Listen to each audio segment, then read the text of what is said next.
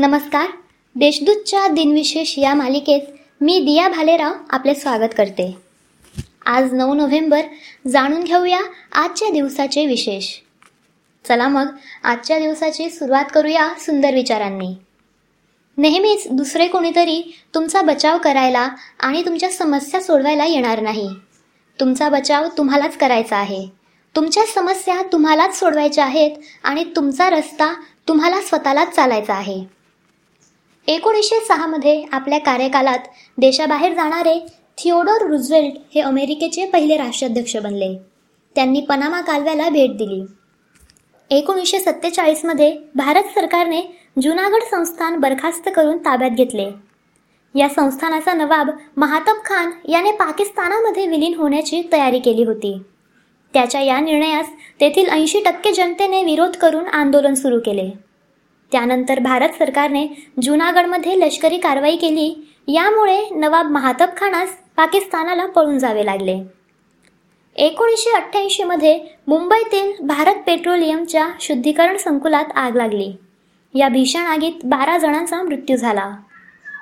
दोन हजारमध्ये न्यूयॉर्क येथे झालेल्या एका लिलावात पाब्लो पिकासो यांचे एक चित्र पाच कोटी छप्पन लाख डॉलरला विकले गेले.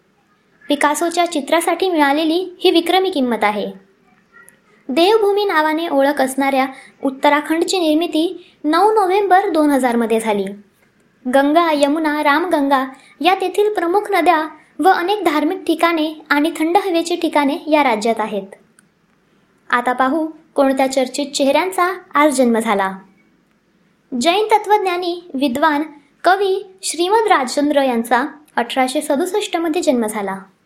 त्यांना जैन धर्म शिक्षण व महात्मा गांधी यांचे आध्यात्मिक मार्गदर्शक म्हणून ओळखले जाते. महात्मा गांधींनी त्यांच्या आत्मकथेत राजचंद्र यांचा उल्लेख केला आहे. सारे जहासे अच्छाचे निर्माते कवी तत्वज्ञ आणि राजकीय नेते मोहम्मद इक्बाल यांचा अठराशे सत्याहत्तरमध्ये जन्म झाला. सपुष्प वनस्पतीतील पुनरुत्पादन क्रियेसंबंधी संशोधन करणारे वनस्पतीशास्त्रज्ञ पंचानन माहेश्वरी यांचा एकोणीसशे चारमध्ये जन्म झाला. लोकसभा सदस्य कायदे पंडित विद्वान मुत्सद्दी व भारताचे इंग्लंडमधील राजदूत एल एम सिंघवी यांचा एकोणीसशे एकतीसमध्ये जन्म झाला.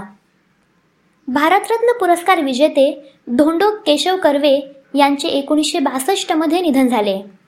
त्यांनी महिलांचे शिक्षण त्यांचे हक्क विधवा पुनर्विवाह यासाठी आपले जीवन वाहिले. मराठी चित्रपट अभिनेते दिग्दर्शक निर्माते बाबूराव पेंढारकर यांचे एकोणीसशे सदुसष्टमध्ये निधन झाले. त्यांनी सैरंध्री या मराठी चित्रपटाच्या लेखन दिग्दर्शनाद्वारे चित्रपट क्षेत्रात पदार्पण केले.